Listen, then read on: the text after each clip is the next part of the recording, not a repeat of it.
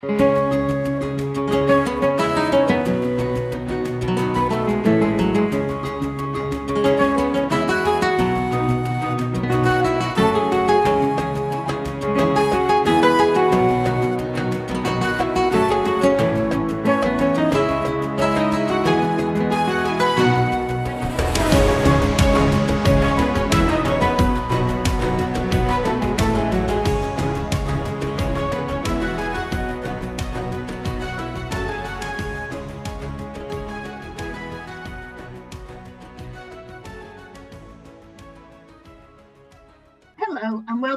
welcome to A Slice of Medieval, where history meets historical fiction. I'm Sharon Bennett Connolly, international best-selling author of historical non-fiction books. And I'm Derek Birks, best-selling author of historical fiction. Okay, so A Slice of Medieval, what is it? Hopefully a fun podcast. Each episode will pick a historical theme or event and apply our own particular charm to it. We'll look not only at the facts, but also at how it is portrayed in historical fiction, and maybe, if we have time, how things could have gone differently. The first event to get the Sharon and Derek treatment is the Anarchy. We've both been working on that period recently, so we thought it would be nice and fresh in our minds. Derek has come at it from the angle of historical fiction, and I um, recently wrote a book called Women of the Anarchy, which will hopefully be out next year. I'm currently working on a novel, a new series set during the anarchy, which focuses on uh, one of the illegitimate sons of Robert Earl of Gloucester. So I've been researching the period quite a lot to find out some interesting facts to throw into my new series. It's interesting, Robert of Gloucester. You wouldn't have thought somebody who lost so much because he was illegitimate would actually risk having illegitimate children. Yeah, yeah, it's, uh, they did though, didn't they? they did have illegitimate children. Uh, Henry, his, his, father, Henry the First, had what, 20 something? Yeah, he had loads. I don't think he knew how many he had. Yeah, no, probably not. No, uh, no, he had a lot. Uh, so it was a sort of thing, I guess, um, mm. rightly or wrongly. We, we, the 21st century view of it is obviously very different, but um, it happened a lot. It's not actually the anarchy; it's the build up to the anarchy and the yeah. events that led to 1135 and King Stephen usurping the throne from his cousin Empress Matilda. And I will say usurping because I am firmly on the side of Empress Matilda. And the more I read about King Stephen, the less and less I like him which is brilliant. Uh, when I was a kid, it was I was a Stephen fan all the way because my brother was named Stephen, so I thought I should support King Stephen. But then you start reading up on it, and it's like, no, he wasn't nice. He stole the throne. He shouldn't. he should never have been king. That's my opinion, anyway. well, I, I'm. I must admit that um, I, am in that camp as well because obviously I'm, I'm writing about it from the point of view of, of the camp of Robert of Gloucester, who who supported his half sister Matilda. So I, am firmly in the Matilda camp as well. So we're, we're pretty biased, I guess, between us. I suppose we are. So we'll have to see if we can be balanced while we're biased. But anyway, the, the anarchy itself, it all started with a shipwreck in 1120. Henry I had two children, a boy named William and a daughter named Matilda. Unfortunately, the boy named William, who had been raised to be king, he had had the best education, was well looked after, and apparently was a paragon of virtue. Um, I think that might have been a little bit coloured over, but he was supposed to be everything that would be great in a king. Unfortunately, he got on a ship where he got his sailors drunk and they ran aground, and he and 300 souls, I think it was, drowned. Something in, like that, yes. Drowned off the coast of France. And suddenly Henry I had was in the middle of a nightmare. He'd lost his only son. His wife had died um, two years before, and he needed an heir. So he married a lady named Adeliza of Louvain. And although they were married for nearly 15 years, um, he never managed to get Adeliza pregnant, uh, despite the fact he'd had at least 20 illegitimate children. So he knew what he He'd had a lot of success, hadn't he, really, outside of marriage? Just not with his wife. So poor Adeliza did get a lot of blame for that as well. And yet in her next marriage, she had five or seven children or something. She had a lot of children with her second marriage, so it wasn't her fault. Wow, I was going to ask you that actually, whether uh, whether it was it was likely to be her, but obviously it wasn't. So uh, It was the chemistry wasn't there.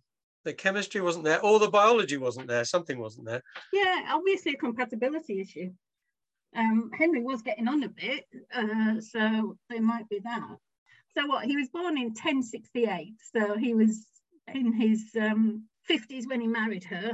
Um, in 1120, he was 52. So he was in, well, in, well into his 50s by the time he married Adelaide. And unfortunately, they didn't have any children. So he started, I think he started grooming Stephen of Blois, whose name I can never pronounce. Um, No, it's a struggle that word, isn't it? I've It always had trouble. Blois. Yeah, it's it's sort of and I can't pronounce it. it just sounds like I'm throwing up. yeah. Let's not let's not keep that image. or perhaps we should. So Stephen of Blois, and um, see what I mean? Yeah. Um, Yeah. However many times you try and say it, it's not going to get any easier. no, it doesn't. I should stop writing about people who I can't pronounce, to be honest. So yeah, he's. I think he started grooming Stephen to take his place. But then in 1125, everything changed again because his daughter Matilda's husband died in Germany. She had no children with Hen- the Emperor Henry, so she could come back to England safely. She had nothing to keep her in Germany. She wasn't going to be regent or anything. So she could come back to England, and therefore she could be Henry's heir. There was a tiny flaw, though, wasn't there, in her being the heir? Yes, she was a woman. And apparently, I think she was probably a really strong and would have been a very capable queen. But as far as the men was concerned, she was a woman. And that's a big problem. She had to be married. She had to have a man to help her because men are so helpful and women can't do anything without a man helping them. Well, yeah. It, I mean, it is about. We can't escape the fact that it is. It is all about the fact she was a woman. Yes. And Henry, uh, for some reason, Henry I chose Geoffrey of Anjou to be her husband to help her when she came to be the crown. The problem with choosing Geoffrey was nobody liked him. But And why did he choose him? Why did he choose him? That's what I don't understand. I don't get it. I don't get why he chose somebody that his barons did not like and saw him as somebody who would encroach on their own lands. But I suppose he couldn't choose um, a vassal, which is what Elizabeth I used to say. She couldn't marry somebody who was her subject. Yeah. So Henry had to find somebody who wasn't going to be Matilda's vassal. Uh, Yeah. Which I suppose narrows it down a bit because you can't look in Normandy and England. But That's true.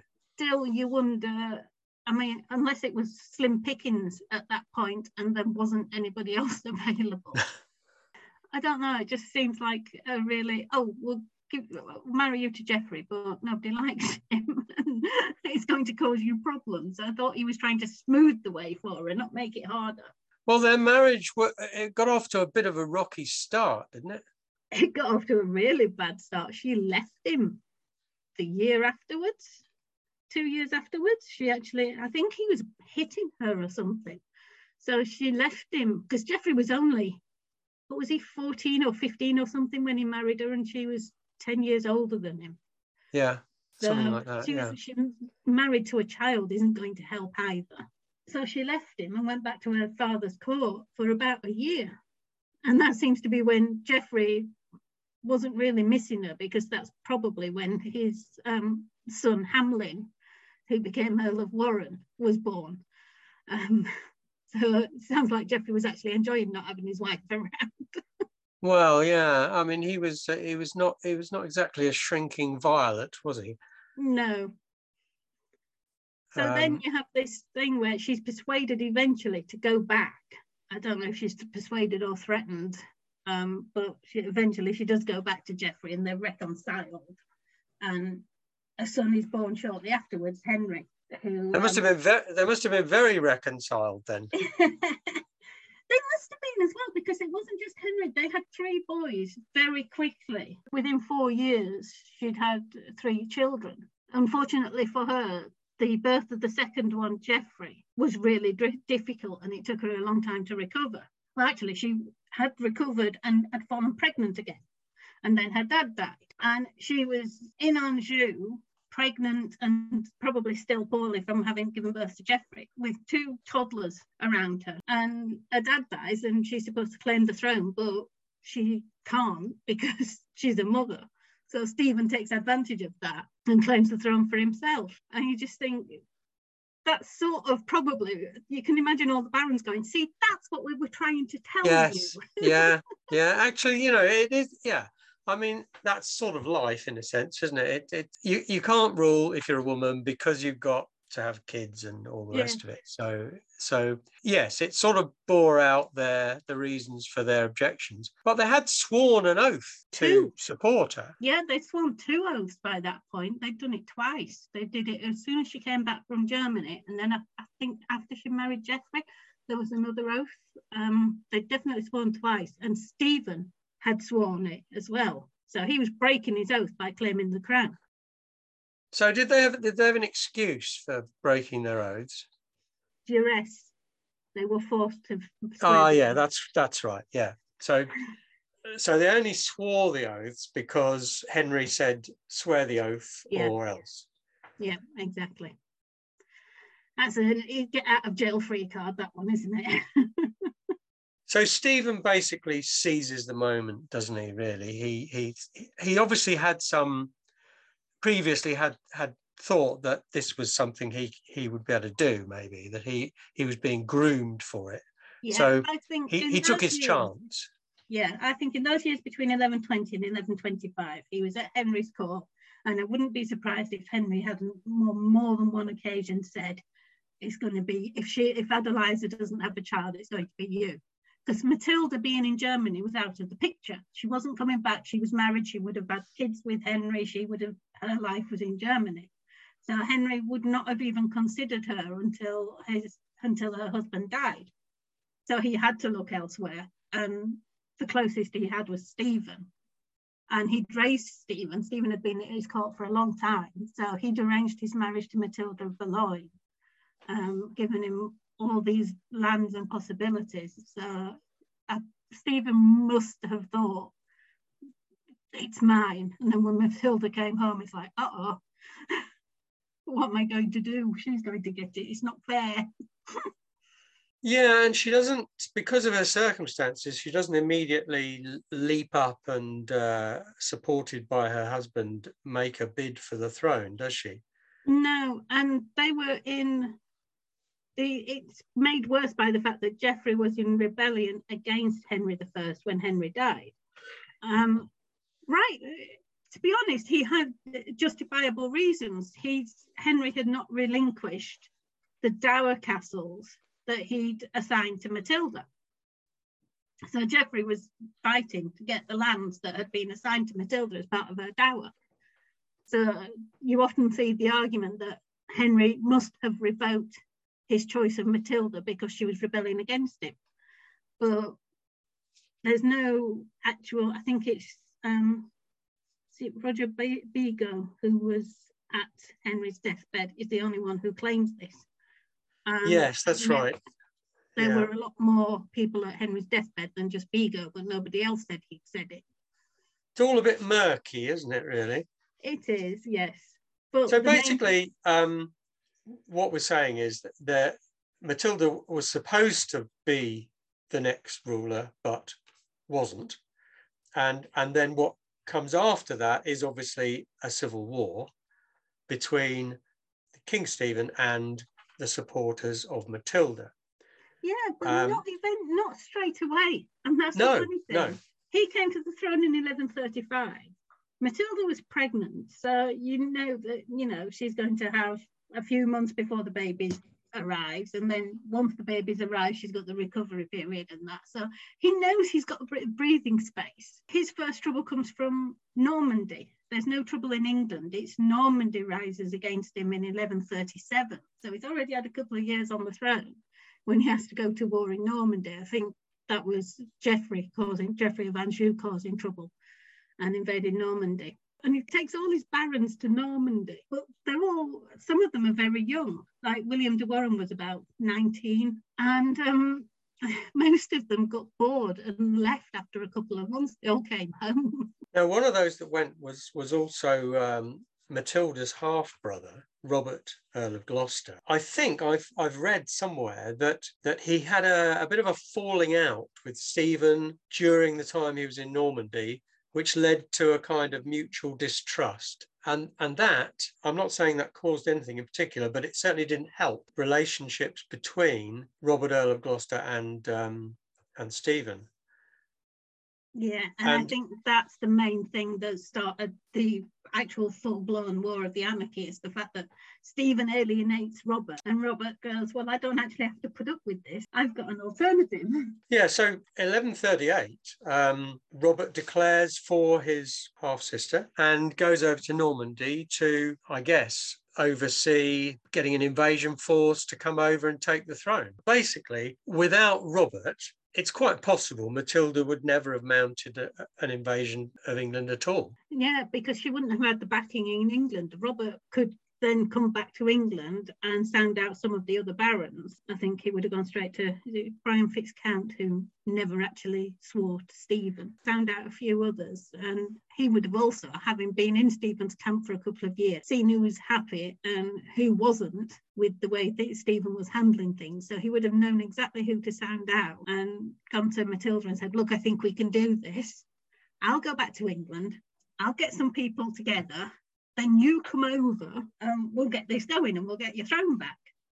But it doesn't all sort of go to plan initially, does it? Because he can't he can't manage when in 1138 he gets stuck in Normandy and there are little rebellions kicking off in the southwest of England. Yeah. But they're not supported by by him or no. Matilda because they're in Normandy. So Stephen is very much in pole position. He's very much in charge, isn't he, at that point? He is, yeah, and he has got most of the barony behind him. But you find out that um, he does start alienating people. He doesn't, I mean, thing with Stephen is everything you read about him is he was a nice man, but he was probably too nice to be king. Yeah, so we won't go through the whole course of the anarchy today, but um, what what is interesting to me is that uh, in terms of the events of the of the of the civil war it's it's really pretty exciting a lot of the time. There's battles there's there's quite a few hair-raising escapes and uh, a lot of interest a lot of intrigue all sorts of things going on.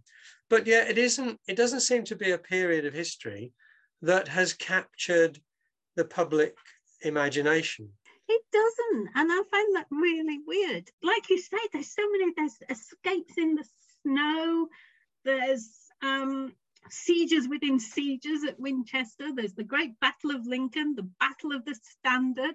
And yet, few people, if, if you ask people about the anarchy, they'll say, oh, yeah, Stephen and Matilda. And that's probably as far as they go.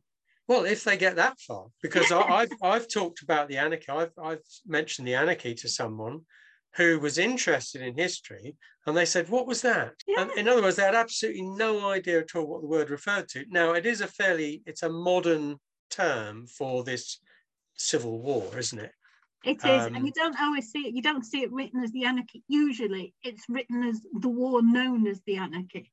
It's yeah. like they're trying to they're still trying to find an actual name for it and they're calling it the anarchy until they can still come up with something better Well, well, of course, the, the, the, whole idea of anarchy comes from some of the uh, chroniclers who, uh, writing about this period, gave very much gave the impression that um, all hell was breaking loose, yeah. and you know all, all, rules were set aside, uh, all rules, rules of behaviour were set aside, and and so that's where this idea of anarchy has come from. But in actual fact, it wasn't what we would probably regard as anarchy it wasn't totally without uh, bounds in terms of what people did. No, it wasn't. A lot of the wars, the battle, it wasn't. They weren't full out battles. They were sieges more than anything. It was, I'll take your castle, you take my castle, sort of thing. It was very much a game of chess. You know, they were taking castles here, there, and everywhere. But fixed battles, I think the only one that was actually, well, the two were the standard and in 1138 and the Battle of Lincoln in 1141. I mean, Winchester was a siege was Empress yeah. Matilda besieging Winchester and then getting besieged herself. So it was it was very most of the battles were very contained. The thing is, the reason there were all these sieges is that there were so many castles, and this one of the things that typifies the whole period is the number of castles that yes. were built, often quite small castles. That they were called adulterine castles, I think, meaning that they weren't necessarily officially approved by the yes, crown. They weren't legal. no, they were illegal castles, and they're all over the place. Planning permission. Eh, well, very much so, yeah. But what I discovered, which which surprised me, was that well, it, uh, certainly Stephen, and I think probably it worked the other way around. Is if you were besieging a castle, one one possibility was that you built another castle next to it. Yes. And that would sort of I don't know, uh, reduce its effectiveness and just keep it under wraps until you could deal with it later. I thought that was quite an amazing uh, feat to, to actually build another one, but I guess they could build them fairly easily. Yeah, if they build them in wood and then in stone later, you can yeah. throw up a throw up a keep pretty quickly, can't you? And then, well, it's a stockade basically. It's just something where you can put men on ramparts to look over yeah. at the enemy. Yeah, I mean, I in the course of researching for my for my novel, I came across this uh, this adulterine castle at Shaftesbury, um, and we know almost nothing about it, uh, but but we do know that it, it was there. We do know it dates from the from the period of, the, of this civil war. Um, but I thought, well, you know, there's no. You could look. There are loads of these things about all over yeah. the place. And we're only discovering them occasionally when there's archaeology done. They think, oh yeah, it's another one of those adulterine castles from from the anarchy. But it's amazing how many there are. Mm. Um, okay, so there has been historical fiction written about the period. I mean, famously, I guess, um, Brother Cadfael, for example, the series written by Ellis Peters, is set during that during the period of the anarchy, but you only get sort of little episodes of, yeah. of what's going on. And of course, Ken Follett's Pillars of the Earth, which is enormously popular historical fiction, uh, and there was a sequel as well. That is set during this period, and there are, there are other books set during the period.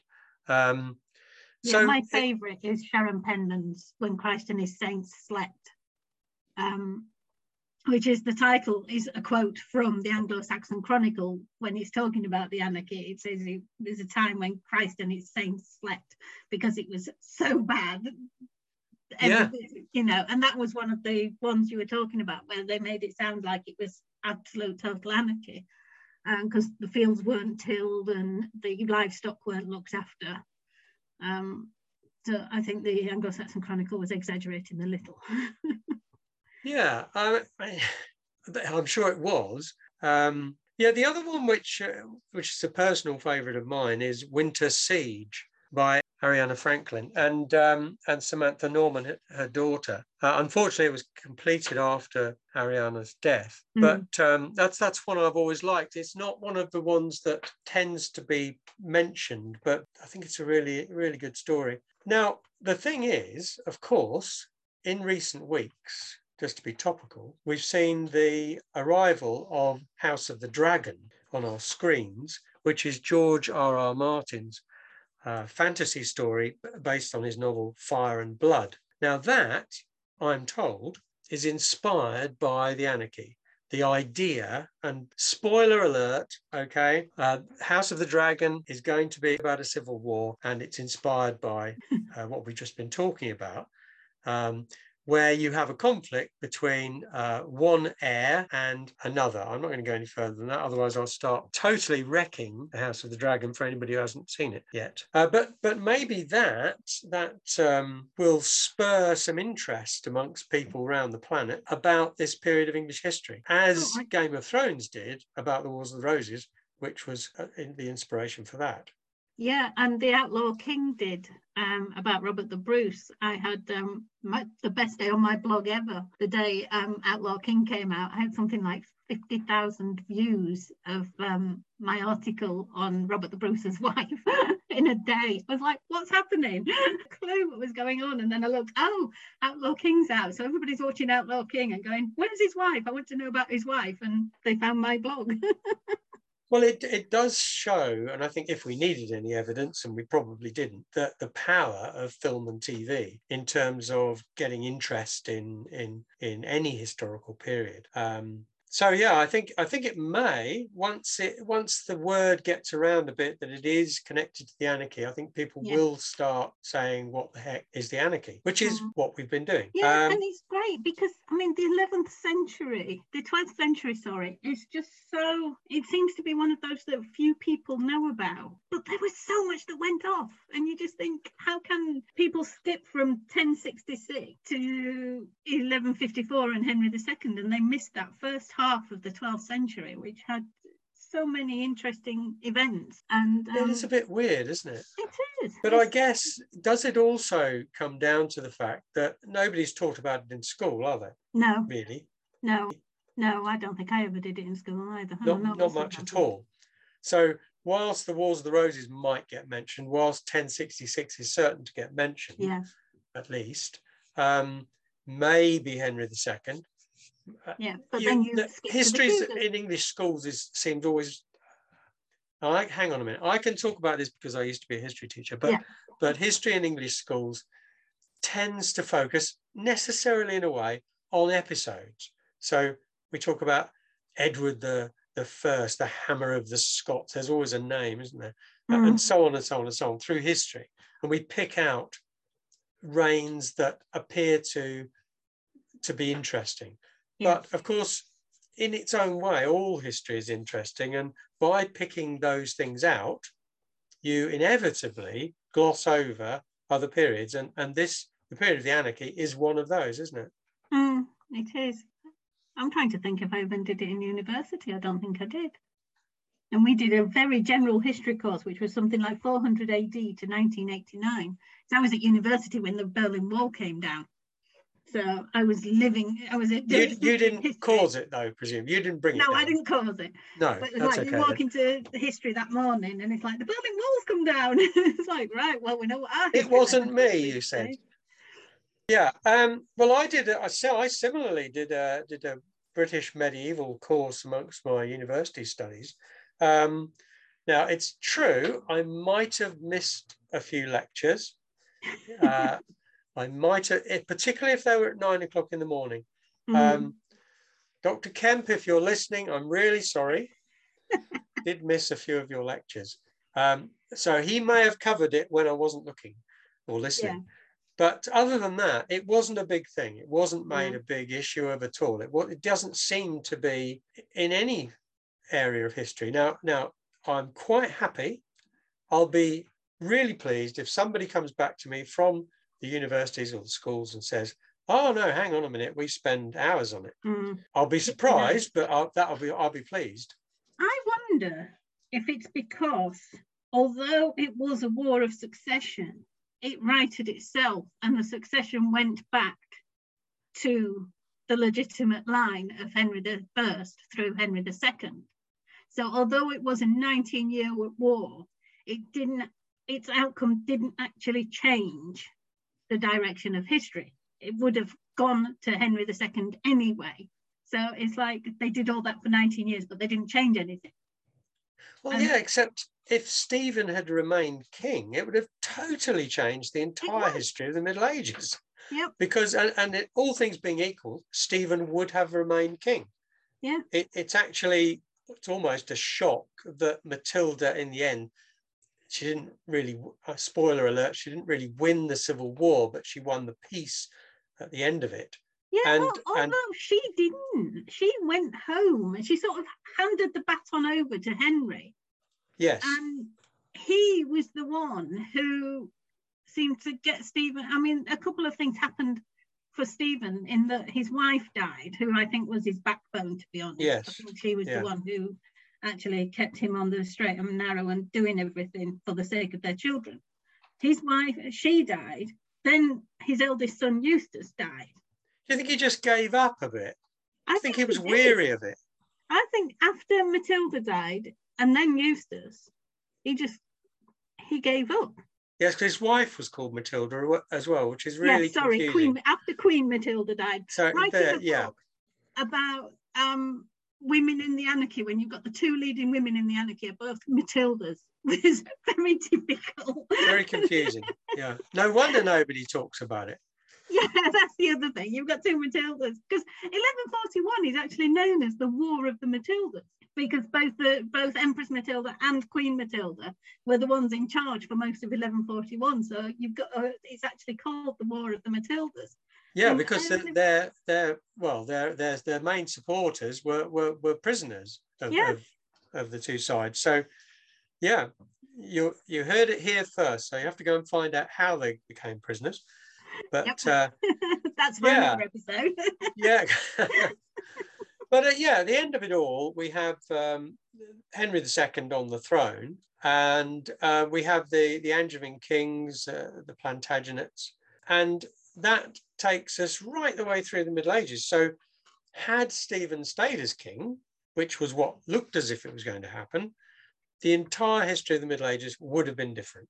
Yeah. So it is quite an important. I think it's a very very important uh, period of English history. Definitely. And it's very much underrepresented and understudied.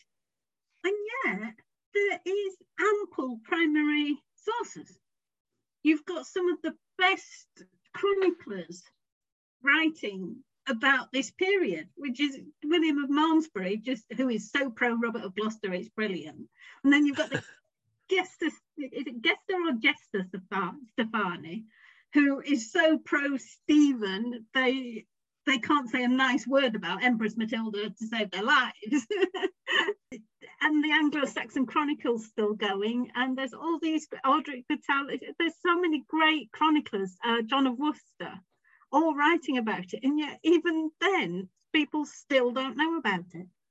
Yes, because sometimes the reason why we don't study a period in great depth is because we don't know much about it and it's very difficult, it's very sketchy, very difficult to, to understand what's going on. But here you've got a wealth of evidence, as you've said. So it is a surprise, but maybe this is the moment. Yes. Maybe this hope. podcast is going to turn around the whole thing. Yeah. Right, do we need to say anything else? That's a great place to draw it to a close. Thanks very much, everyone, for listening. Thanks for listening to our first Slice of Medieval. You can follow us on Facebook, A Slice of Medieval, and on Twitter at Medieval Slice. If you want to find out more about me, Derek Birks, you can go to my website, www.derekbirks.com. And um, for me, Sharon Bennett Connolly, you can find me at www.historytheinterestingbits.com. Join us next time on A Slice of Medieval when we'll be looking at growing up in the Wars of the Roses.